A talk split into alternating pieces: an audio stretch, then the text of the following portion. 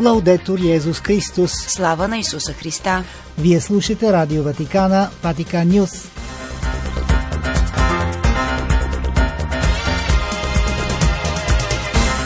Какво ще чуете в предаването на 11 октомври?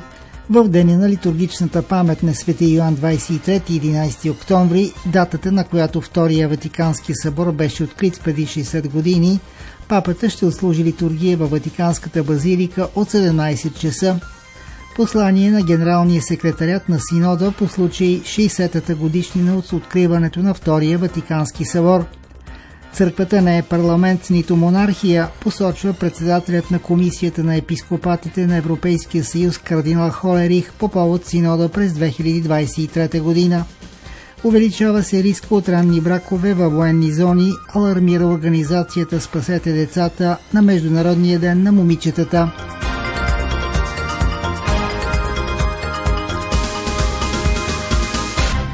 Пред микрофона с вас е Димитър Ганчев.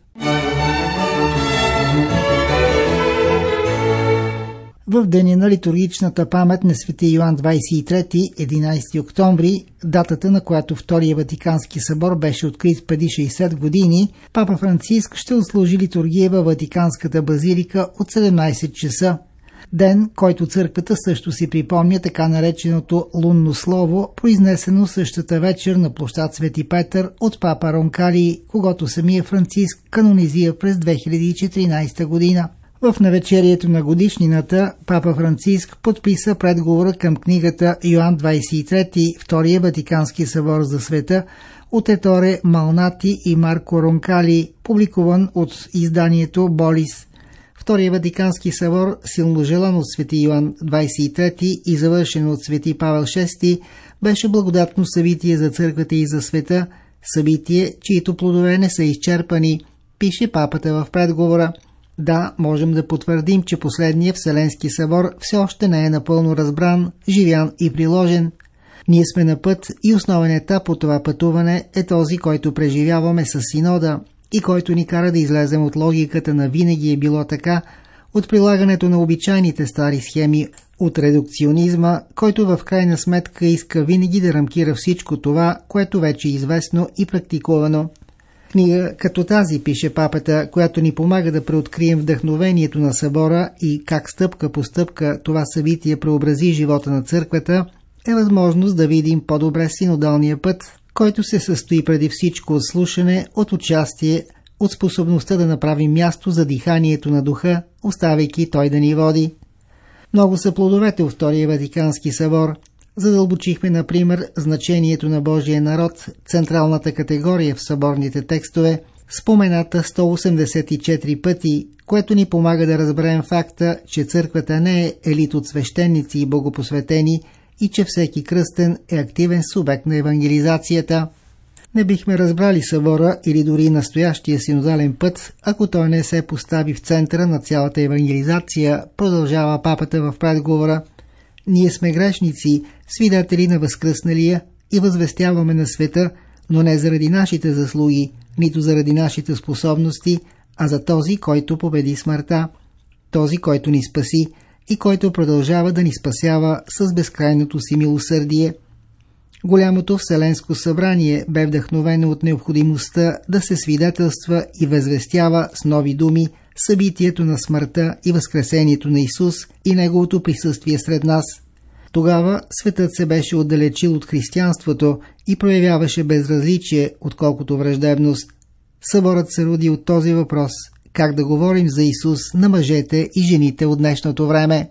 От тогава изминахме дълъг път, в който не липсваха трудности и разочарования, пише папата – дори днес рискуваме да изпаднем в изкушението на обесърчението и песимизма, когато насочваме погледа си върху злините, които поразяват света, вместо да гледаме на света с очите на Исус, т.е. да го считаме за поле за жетва, където да сеем с търпение и надежда. Да се проследи историята на събора и преди всичко да се живее неговото настояще с отворено и свободно сърце – за да се отрази нежността на Бог и Неговата близост в онези, които срещаме и във всички, е начинът с който се учим да не се обесърчаваме и да се откажем от изкушението да се доврим на себе си, на нашите умения, на нашите стратегии, за да остави място за него. Завършва предговорът на папата.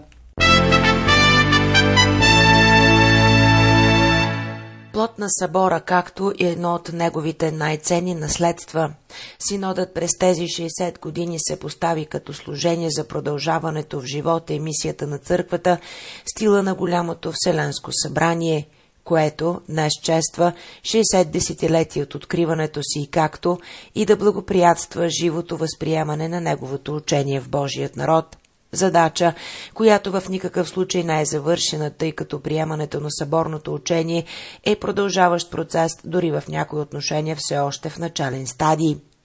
Така с нота, публикувана точно в първата годишна от началото на процеса, пожелан от папата, секретариатът на синода възстановява дълбоката връзка и пътя, който от най-важното църковно събитие на 20 век доведе до синодалният процес – 60-та годишна от откриването на Вторият Ватикански събор е момент на особена благодат и за синода, гласи документът на секретарията, ръководен от кардинал Марио Греч, припомняйки учредяването на Синодус Епископорум, основан по интуицията на Павел VI в началото на четвърти и последен период на събора 15 септември 1965 година. Един от начините да се отговори на молбите, отправени от много съборни отци. Със съзнанието, че Вторият Ватикански събор, както казва Йоан Павел II в апостолическото писмо Ново Миленио и Ноенте, представлява голяма благодат, от която църквата се е възползвала през 20 век, синодът през тези десетилетия постоянно се постави на първо място в служба на събора, като допринесе от своя страна за обновяването на лицето на църквата във все по-дълбока вярност към свещеното писание и живото предание и чрез внимателното вслушване в в знаците на времето.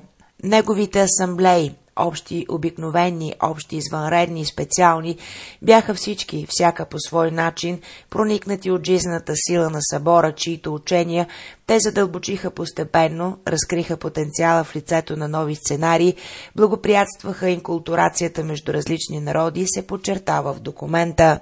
Следователно връзката е дълбока и наследството продължава. Продължаващият синодален процес, посветен на синодалността в живота и мисията на църквата и започнал по волята на папата отдолу, т.е. от местните църкви, следва следите на събора – Синодалността е съборна тема в своята цялост, въпреки че този термин, употребяван отскоро, не се среща изрично в документите на Вселенското събрание, обяснява бележката от секретарията на Синода. Мания карта на Синода 2021-2023 е доктрината на събора за църквата, по-специално нейното богословие за Божият народ, обяснено в Лумендженциум Същите насоки, посочени от папа Франциска с синодалното пътуване, общение, участие и мисия, са изключително съборни думи. Църквата, която сме призвани да мечтаем и изграждаме се чете, е общност от жени и мъже, обединени в общение от една вяра, едно кръщение и една и съща Евхаристия по образа на триединният Бог – Жени и мъже, които заедно в разнообразието от получените служения и харизми активно участват в установяването на Царството Божие с мисионерското желание да занесат на всеки го радостното свидетелство за Христос, единственият Спасител на света. По този повод се връщат думите на Бенедикт XVI, който потвърждава, че синодалното измерение е конститутивно за църквата, то се състои в съвместното идване от всеки народ и култура, за да станем едно в Христос и да вървим заедно след Него. По същия начин Папа Франциск, отбелязвайки 50-та годишнина от създаването на синода, потвърди, че пътят на синодалността, конститутивно измерение на църквата, е пътят, който Бог очаква от църквата на третото хилядолетие. Към синода в Рим 2023 Председателят на Комисията на епископатите на Европейския съюз и главен докладчик на следващата среща за синодалността говори пред Ватикан Нюс за синодалния път и упражняването на епископската власт. През последните няколко дни кардиналът участва в срещата на синода в Раскати, Италия, където около 50 експерти от цял свят, слушайки и говорейки въз основата синодалните синтези, направени след консултациите с Божия народ, разработиха документ за континенталния етап, който ще бъде представен във Ватикана на 15 октомври, а след това върнат отново на епископите и вярващите. Кардиналът говори за слушането като метод за напредъка на църквата, който по принцип съответства на съборния документ Lumen Gentium. Следователно, вярващите не са обекти, а субекти в църквата, обяснява кардинал Холерих, като поставя въпроса как мога да решавам като епископ, ако не слушам Божия народ. Кардиналът говори за светската власт, разграничавайки я от авторитета. Ако се каже, че епископът има власт, той греши, тъй като епископът извършва служение в църквата, което също означава, че той има определена власт, обяснява кардиналът. Но ако просто го приравните с власт, това означава, че властта се упражнява по погрешен начин. Много често се казва, че църквата не е парламент и това е вярно, на също това, че тя не е и монархия, подчертава кардинал Жан-Клод Холерих. Асамблеята на епископите ще се проведе във Ватикана през октомври 2023 година, а консултациите, както и участието на вярващите от цял свят, продължават вече една година. На въпроса какво е научил или преживял лично през тази година, кардинал Холерих отговаря, че папата е прав, когато говори за синодално обръщане. Не всичко е идеално, признава той, трябва да работим върху себе си, но сме на прав път.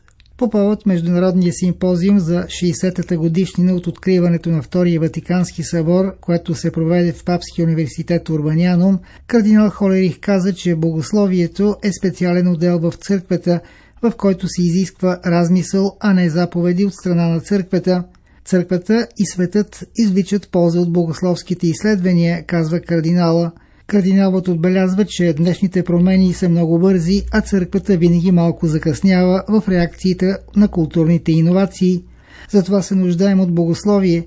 Богословието е благо за църквата и за света, на които църквата е призвана да служи, завърши кардинал Холерих.